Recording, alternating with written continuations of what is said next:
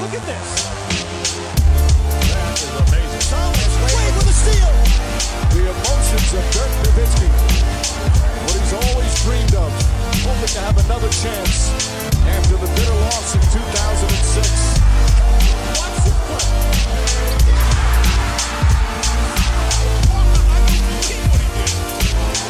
That is amazing.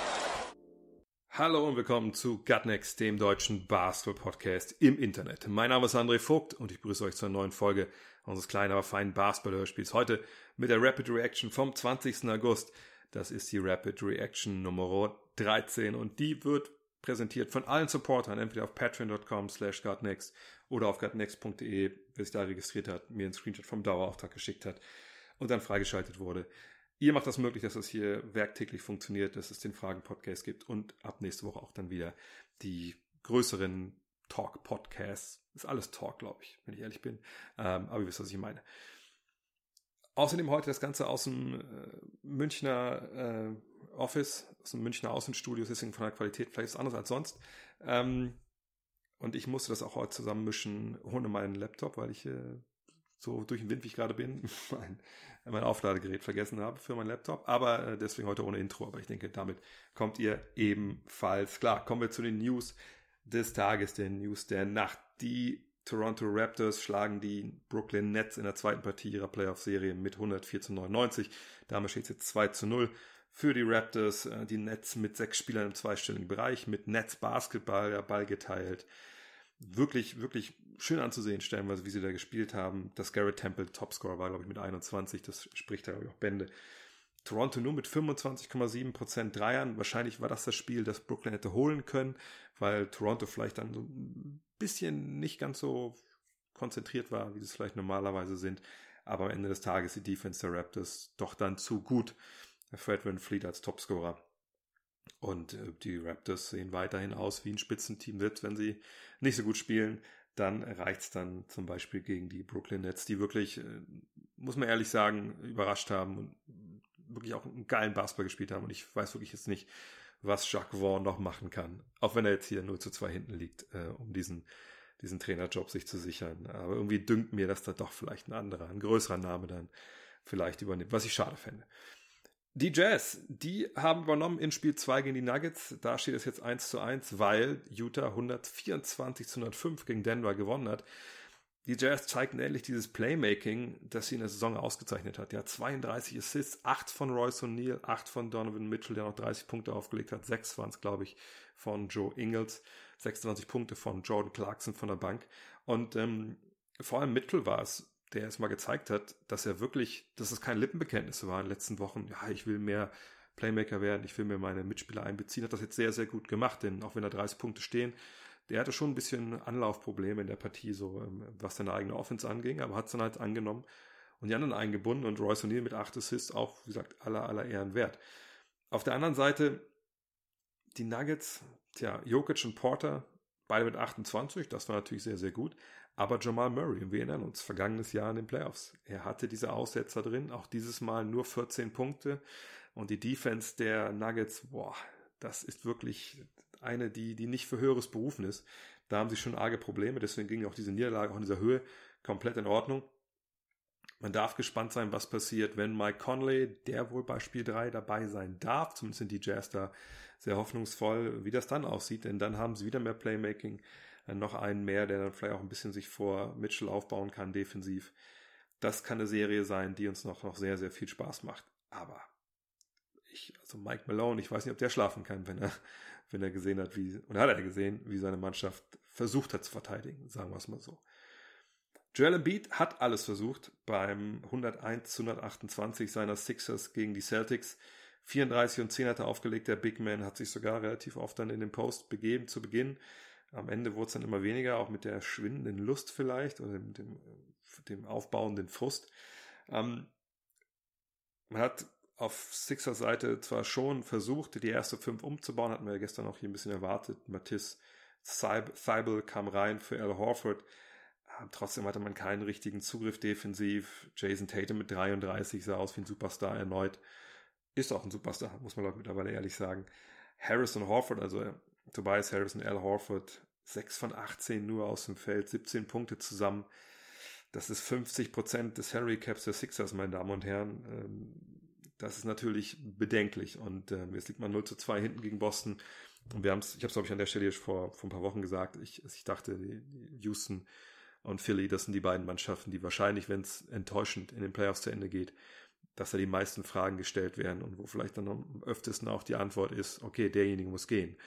Sind wir sehr gespannt, ob nicht vielleicht sogar die Sixers dann so ein Player im, im kommenden, in der kommenden Offseason sind, äh, wo sie vielleicht Spieler anbieten, die überbezahlt sind, ja, Stichwort Harris Horford, äh, oder vielleicht schon was können, wie, wie Ben Simmons in Verbindung, um irgendwie diesen, diesen Kader da neu aufstellen zu können. Ich bin sehr gespannt, was da die Denke ist bei den Sixers und deren Front Office. Die Denke in Dallas wird so aussehen, dass man da sehr zufrieden ist. Ähm, denn die Mavs haben gewonnen. Das zweite Spiel gegen die Clippers. 127, 114. Die Serie steht jetzt bei 1 zu 1. Clippers mit einer dieser sorglosen Defensivleistungen, die wir in der ganzen Saison schon von ihnen gesehen haben. Sie, sie, agieren halt immer mal wieder wie so eine Mannschaft, die schon drei Titel in Folge gewonnen hat und die weiß, dass der, der Schalter, irgendwo muss der Schalter sein zum Umlegen. Naja, gestern haben sie ihn nicht gefunden, dabei hatte Luka Doncic selbst verschuldete arge Foulprobleme, nur 28 Minuten auf dem Parkett gestanden, weil er drei unfassbar dumme Fouls begangen hat. Jetzt kann man sagen, so das, das dritte Foul, ja, mein Gott, das kann man noch mal machen, aber das vierte, das fünfte, das wurde immer schlimmer und dass Rick Carlisle ihn ja nicht öffentlich eine gewatscht hat auf dem Feld, das, das war auch alles. Aber an dem Abend gestern oder der Nacht gestern oder dem Morgen äh, war es egal, denn Paul George konnte nicht mithalten mit dem, was ähm, Kawhi Leonard gezeigt hat auf der einen Seite. Ja, er war nur bei 14 Punkten. Playoff P, wie er sich ja gerne manchmal sel selber nennt. Ähm, ja, jetzt kann man sagen, er war Playoff P, weil so richtig gut ist er ja oft in den Playoffs ja halt nicht. Ähm, aber das, das war schon arg wenig. Also in der ersten Halbzeit äh, kam er, kam er gar nicht in Tritt, konnte nicht der, der Zweitstar sein, den sie halt dann brauchen gegen ein Mavs-Team, was halt Offense generieren kann. Und ähm, die 35 und 10 von Leonard, die, die ging da so ein bisschen, ja, einfach den, den Bach runter, leider Gottes. Aber war ja gut für die Mavericks, die vor allem von der Bank mit Marjanovic, Burke und Curry, das hat echt gut funktioniert. Ja, 44 Punkte haben die zusammen gemacht. Doncic mit 28, 8 und 7 in, in, in 28 Minuten. Und damit hat Doncic auch noch einen weiteren Rekord aufgestellt. Nicht nur jetzt den aus der ersten Partie, den wir vorgestern thematisiert haben, sondern er ist auch der erste Spieler seit George Michael 1949 war das, glaube ich, der in seinen ersten beiden Playoff-Partien mindestens 70 Punkte auflegt. Michael hat damals 75 aufgelegt. Vorher an Platz 2 war Kareem Abdul-Jabbar mit 69 und das zeigt, glaube ich, so ein bisschen, wie sich die NBA verändert hat. Zwei Center nach vorne weg gewesen, lange, lange Zeit und jetzt ist es halt, ja, ein, was eigentlich, ein Point Forward, wahrscheinlich, das ist die richtige Bezeichnung, der einen Rekord nach dem anderen da mitnimmt. Kendrick Nunn und Myers Leonard, die werden erstmal keine Rekorde mitnehmen, ähm, denn die werden wahrscheinlich gegen die Pacers auch in der zweiten Partie ähm, wenig bis gar nicht spielen. Und ähm, Coach Eric Spurlstar wurde auch angesprochen, warum das denn so ist und, und ob das denn alles so, so passt. Und er meinte, ja klar, wir haben da als Team drüber gesprochen, äh, wir stehen als Team hinter der Entscheidung, weil wir eben auch klare Ziele haben. Strich, Strich oder Ausrufezeichen, was rede ich denn? In Klammern, Meisterschaft, äh, weil das immer das Ziel ist in Miami. Ähm, und Nunn und Myers, Leonard haben natürlich ja eine Saison beigetragen. Leonard natürlich auch als Starter auf der 5 stellenweise, ähm, aber beide auch in der Bubble ihre Probleme gehabt. Ein Mann war ja zwischenzeitlich auch weg. Ich denke auch, oder ich würde vermuten, dass Leonard mit seinen Dosenschießgeschichten vielleicht auch nicht unbedingt bei so einem Front Office wie in Miami mit Pat Riley und bei dem Coach Eric Spolstra vielleicht so ja, auf offene Ohren getroffen ist mit, mit seinen Geschichten. Da jeweils beide erstmal raus, aber Miami einfach auch ein riesiges, tiefes Team, kommen wir nachher noch drauf. Ähm, die können das sicherlich verkraften und wenn man sie braucht, sind sie halt da, denn in Miami, oder sollen sie da sein, denn in Miami gilt natürlich diese Next Man Up Mentalität und da wird auch ganz klar gefordert, dass man sich halt nicht hängen lässt, sondern wenn man dann seine Chance bekommt, sich dann auch reinhängt. Aaron Gordon, ob der sich reinhängen kann in Spiel 2 seiner Magic gegen die Bucks heute, das wird eine Game-Time-Decision sein, hat der Probleme an der Oberschenkelrückseite, ähm, Spiel 1 schon ausgesetzt, hat aber heute oder gestern ähm, ja, so 2 gegen 2 Drills absolviert und Steve Clifford, der Coach, meinte, warten wir mal ab heute Abend, was passiert. Ich würde tippen, dass er eher nicht spielt, weil ich glaube, also A führt man 1-0, ne, ähm, ist jetzt nicht so eine Situation, dass man dem Rücken zur Wand ist in Spiel 7 oder so. Ähm, er wird sicherlich wichtig sein, hinten raus in der Serie als, als ein, ein großer athletischer Spieler, den man einfach brauchen wird, vorne wie hinten. Und wenn man dann ein, zwei Tage mehr Ruhe ihm geben kann und es einfach auch dann hilft und die Gefahr minimiert, dass sich da wieder was verletzt, dann glaube ich, werden die, die, die Magic das auch tun. Bei Zach Collins ist klar, dass er fehlt. Es ist noch nicht ganz klar, wie lange. Er hat Knöchelprobleme.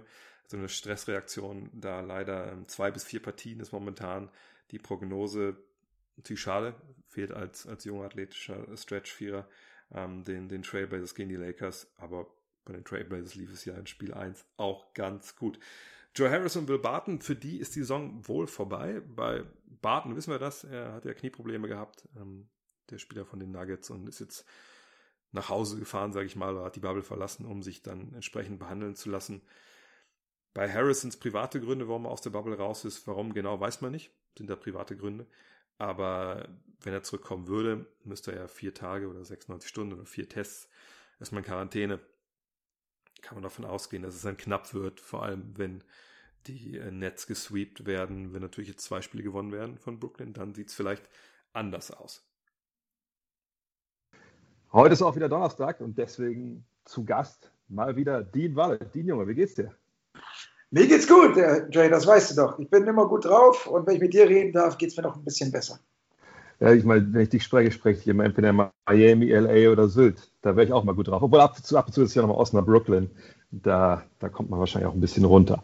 Heute sollen wir, wollen wir über ein Thema sprechen, klar, die Playoffs.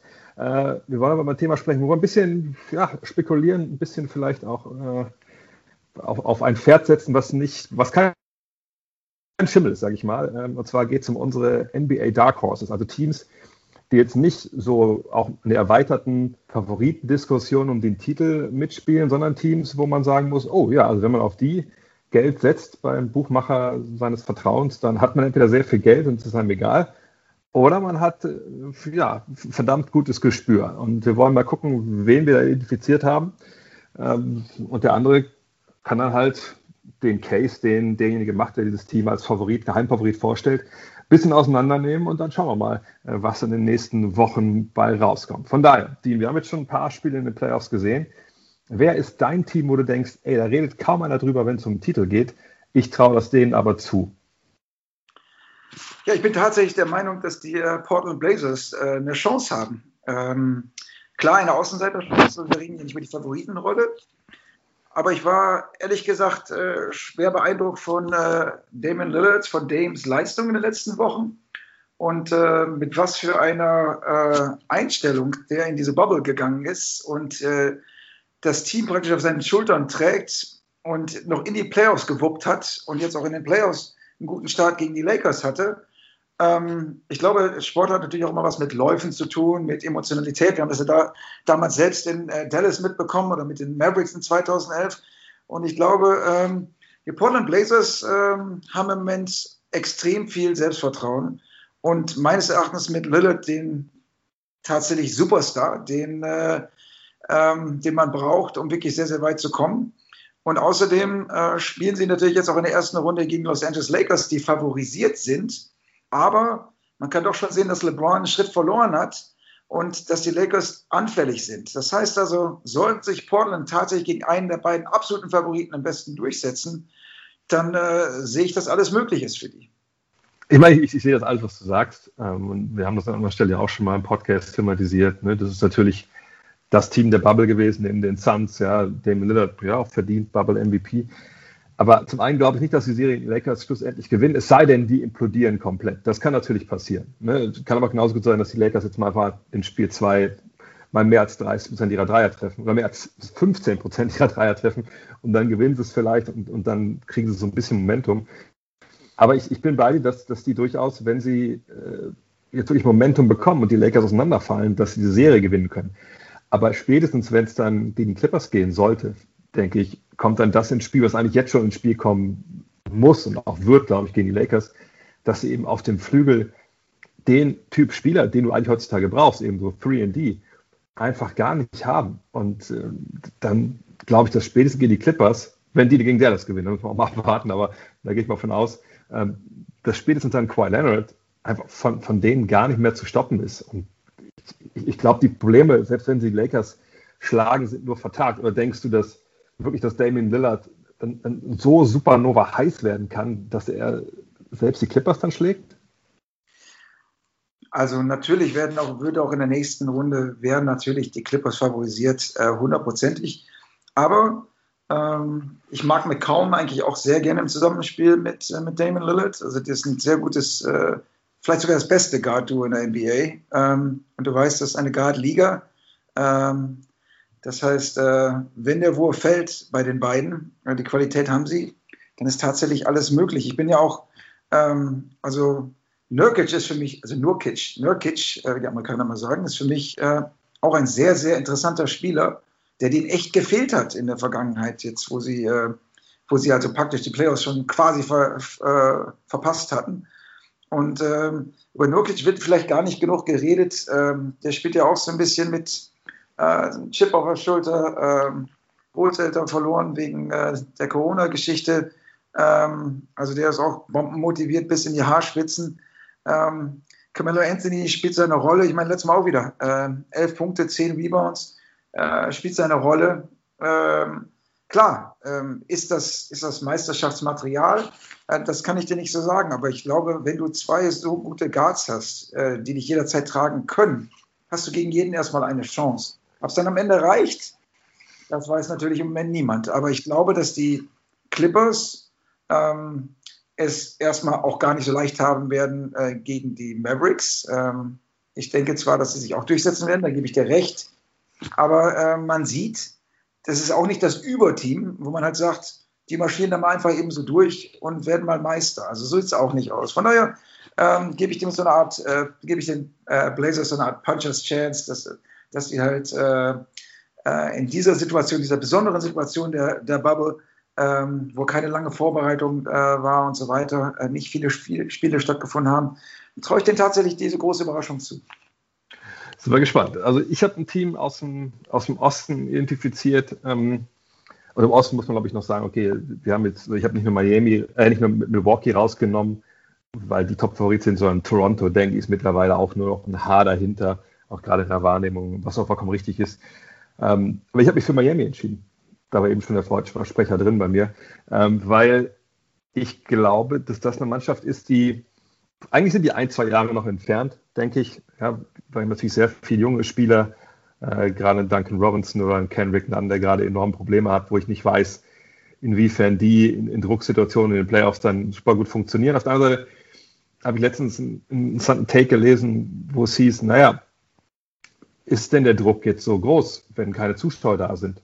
Wenn du eben nicht ne, dieses, diese ganze Infrastruktur rund um ein normales NBA-Spiel hast, wo du zur Halle fährst, wo du mit Leuten außerhalb der Halle Kontakt hast, ne, wo du einfach merkst, dass so eine Stadt hinter dir steht und auch nicht nur natürlich positiv, sondern auch eben auch so Druck aufbauen kann, weil die eben sagen, Mensch, also ne, wir wollen das jetzt wirklich.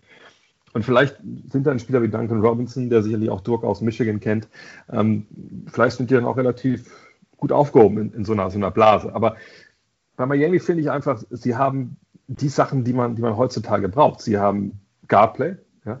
Goran Dragic, jetzt startet, das ist jemand, der immer heiß laufen kann. The Dragon, das kennen wir ja schon noch aus, aus Phoenix Suns Zeiten, ganz, ganz früher. Ähm, sie haben einen, wenn man jetzt über die Saison mal guckt, war es ein Top 10 Offensive Rating, Top 10 Defensive Rating, also ein Elfter, glaube ich, als die Saison unterbrochen wurde.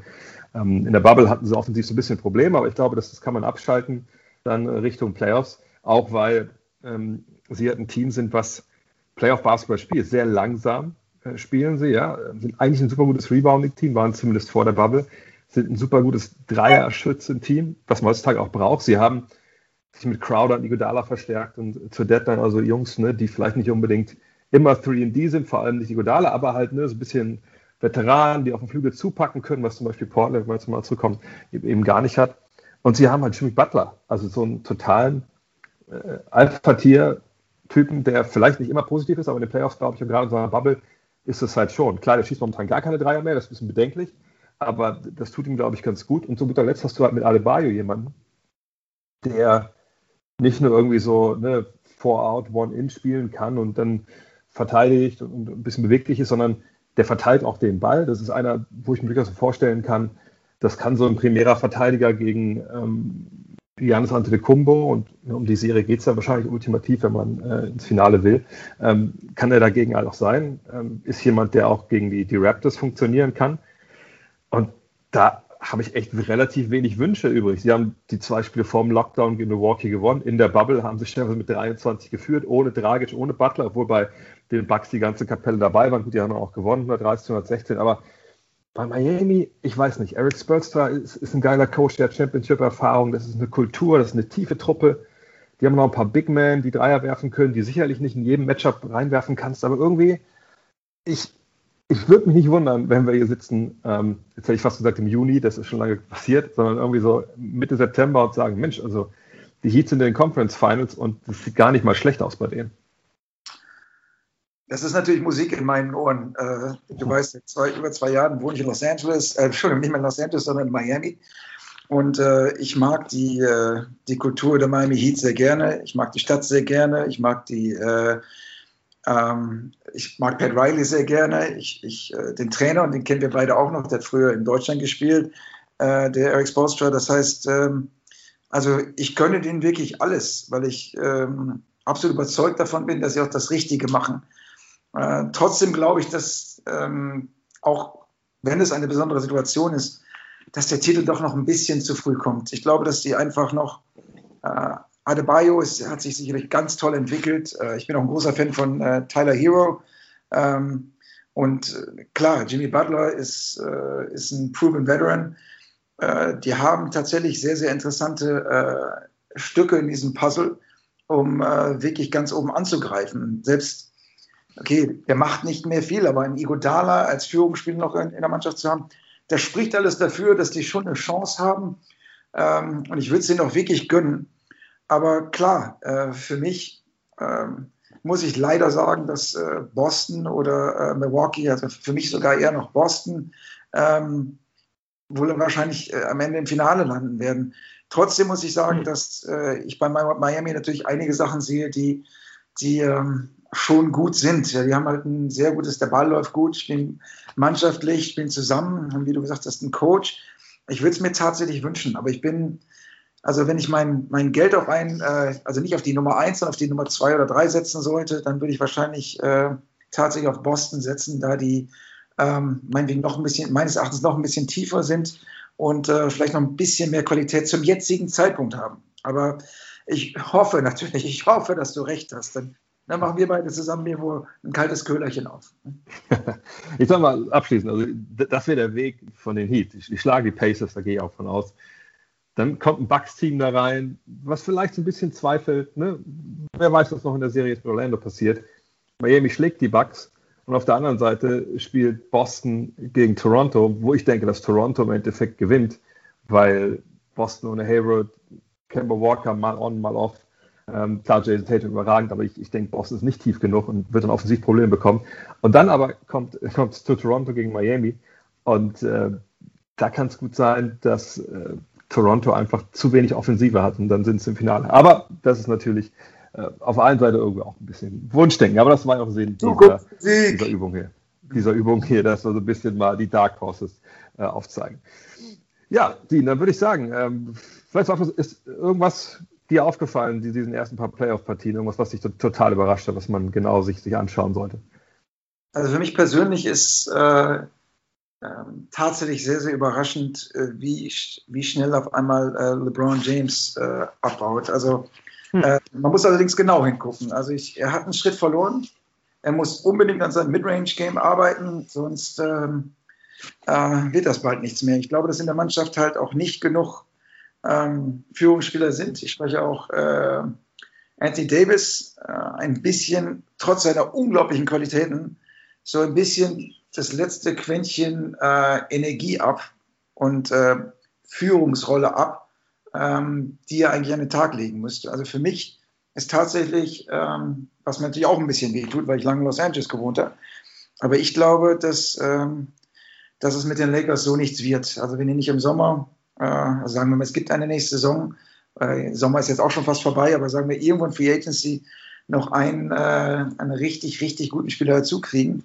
Äh, den fehlt auch jetzt so ein bisschen der äh, Avery Bradley, der halt äh, ähm, lieber bei seiner Familie bleibt, als da in, äh, jetzt in den Playoffs zu spielen. Ähm, ich glaube, dass denen halt ein bisschen was fehlt. Ich glaube, dass, die, äh, dass wir da was sehen, was äh, schon fast für mich nicht mehr eine Überraschung wäre, wenn, wenn Portland die erste Runde gewinnt. Meine Meinung. Bin sehr gespannt. Da sehen wir ja heute, heute Nacht dann Spiel 2. In diesem Sinne, Dean, wir sprechen uns nächste Woche wieder. Leg dich wieder hin und dann mal gucken, was wir nächste Woche sprechen. Tu nichts, was ich nicht auch tun würde, Dre. Kommen wir zu den Programmhinweisen des heutigen Tages. Es geht um 19 Uhr los mit Heat gegen Pacers. Stand 1 zu 0 für Miami. Das Ganze live of the Zone zusammen mit Money Winter und mir. Um 21.30 Uhr dann Thunder gegen Rockets, um 0 Uhr Magic gegen Bucks und um 3 Uhr Lakers gegen Trailblazers. Alle Spiele im League Pass. Top 3 dieser Nacht. Ja, also an Nummer 3 würde ich Heat gegen Pacers nehmen aus all den Gründen, die ich vorhin mit Dean diskutiert habe, wenn es um die, um die Heat geht. Ähm, und einfach auch sehen, was die Pacers jetzt so haben, weil die Pacers sind schon eine Mannschaft, die, die haben Fight in sich, genau wie die Heat. Ähm, Jimmy Butler hat zwar gesagt, so diese Fehde, diese, dieser Beef mit TJ Warren ist tot. Ja, mal gucken, mal abwarten, ob das wirklich der, der Fall ist. Aber auf jeden Fall lohnt sich das um 19 Uhr, um die Uhrzeit natürlich reinzuschalten. An Nummer zwei Thunder gegen Rockets, denn sind wir ehrlich, die Thunder haben arg enttäuscht in Spiel 1. Ja, Shea Gilgis Alexander hat enttäuscht, Dennis Schröder hat enttäuscht. Äh, sie hatten nicht die Pace, die sie haben müssen und ähm, da erwarte ich viel, viel mehr von Oklahoma City. Die Rockets weiterhin ohne Russell Westbrook, das war zumindest letzte Meldung, die man da gehört hat. Da kann man sich natürlich auf James Harden freuen. Bin ich sehr gespannt, ob gerade auch Eric Gordon und Jeff Green auch in Spiel 2 so offensiv ihre Chancen nutzen können. Ähm, mal gucken. Da würde ich mich nicht wundern, wenn es danach eins zu eins steht. Aber natürlich, das Spiel, auf das alle schauen, weil alle wissen wollen, wie diese Seifenoper, so würde ich es mittlerweile wirklich bezeichnen, in LA weitergeht. Lakers gegen Trailblazers um drei Uhr. Denn, sind wir ehrlich, also, na klar, nach Spiel 1 gab es eine Menge Überreaktionen. Wir wissen, dass LeBron James nochmal so einen extra Gang hat. Ich gebe zwar Dean recht, wenn er sagt, da hat er hat einen Schritt, halben Schritt verloren, gar keine Frage. Es ist ja auch im Alter so, das ist ja nicht mal wie groß eine Kritik. Aber er hat natürlich noch eine andere Art, Basketball zu spielen, wo er mehr in Post geht, wo er mehr ne, physisch was er zwingt. Die Lakers könnten heute Abend auch vielleicht sogar in der ersten fünf direkt mit, mit Kuzma gehen. Das ist ein, ähm, ja, das ist glaube ich ein Schritt, den man gehen sollte. Ich bin zwar nicht, nicht der Riesenfan von Kuzma, James und Davis gleichzeitig auf dem Feld, aber ich glaube, gegen ein Blazers-Team, wenn das so auftritt, wie sie auftreten, mit, mit, der, mit der Line-Up, in der sie starten, dann ist das durchaus zu verkraften. Und man hat einfach ein bisschen mehr Offense. So, und ähm, bringt's dann was im Endeffekt? Haben sie genug äh, Defense? Treffen sie ihre Dreier? Das werden wir sehen. Fakt ist, glaube ich, wenn sie das zweite Spiel auch verlieren, dann brennt nicht nur der Baum, dann, dann brennt die ganze Bude in, in, in LA. Und äh, dann bin ich gespannt, ob diese Mannschaft, wo wir ja noch im Ohr haben, was LeBron gesagt hat, dass es so ein paar Sachen gibt, die außerhalb von seiner Kontrolle sind, ähm, die das Team beeinflussen, ob, ob dann nicht wirklich so klare Risse erkennbar sind äh, und Sachen nach außen dringen. Ähm, aber wer weiß, vielleicht gewinnen sie auch ganz klar Spiel 2. LeBron legt ein Triple-Double auf mit, mit 35, 40 Punkten und es steht 1 und 1 und die, die Welt ist wieder in Ordnung. Aber auf jeden Fall ist es das interessanteste Spiel der kommenden Nacht. Das muss man, glaube ich, gesehen haben. Wenn auch eher wahrscheinlich Real Life oder zum Frühstück. Google des Tages. Und das natürlich angelehnt an das jetzt schon legendäre ähm, Interview auf TNT gestern bei Inside the NBA mit Boban Marjanovic. Das müsst ihr euch eher angucken, aber das müsst ihr nicht googeln. Habt ihr sicherlich schon gesehen. Ihr solltet googeln Luca Boban Maxi Cup. Luca Boban Maxi Cup. Das ist ein YouTube-Video.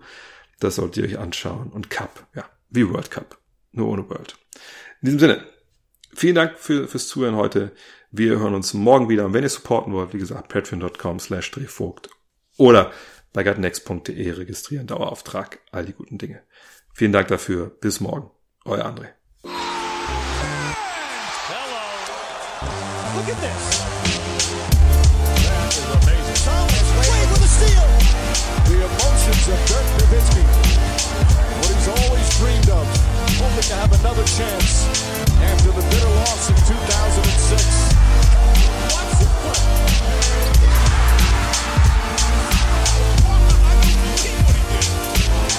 That is amazing.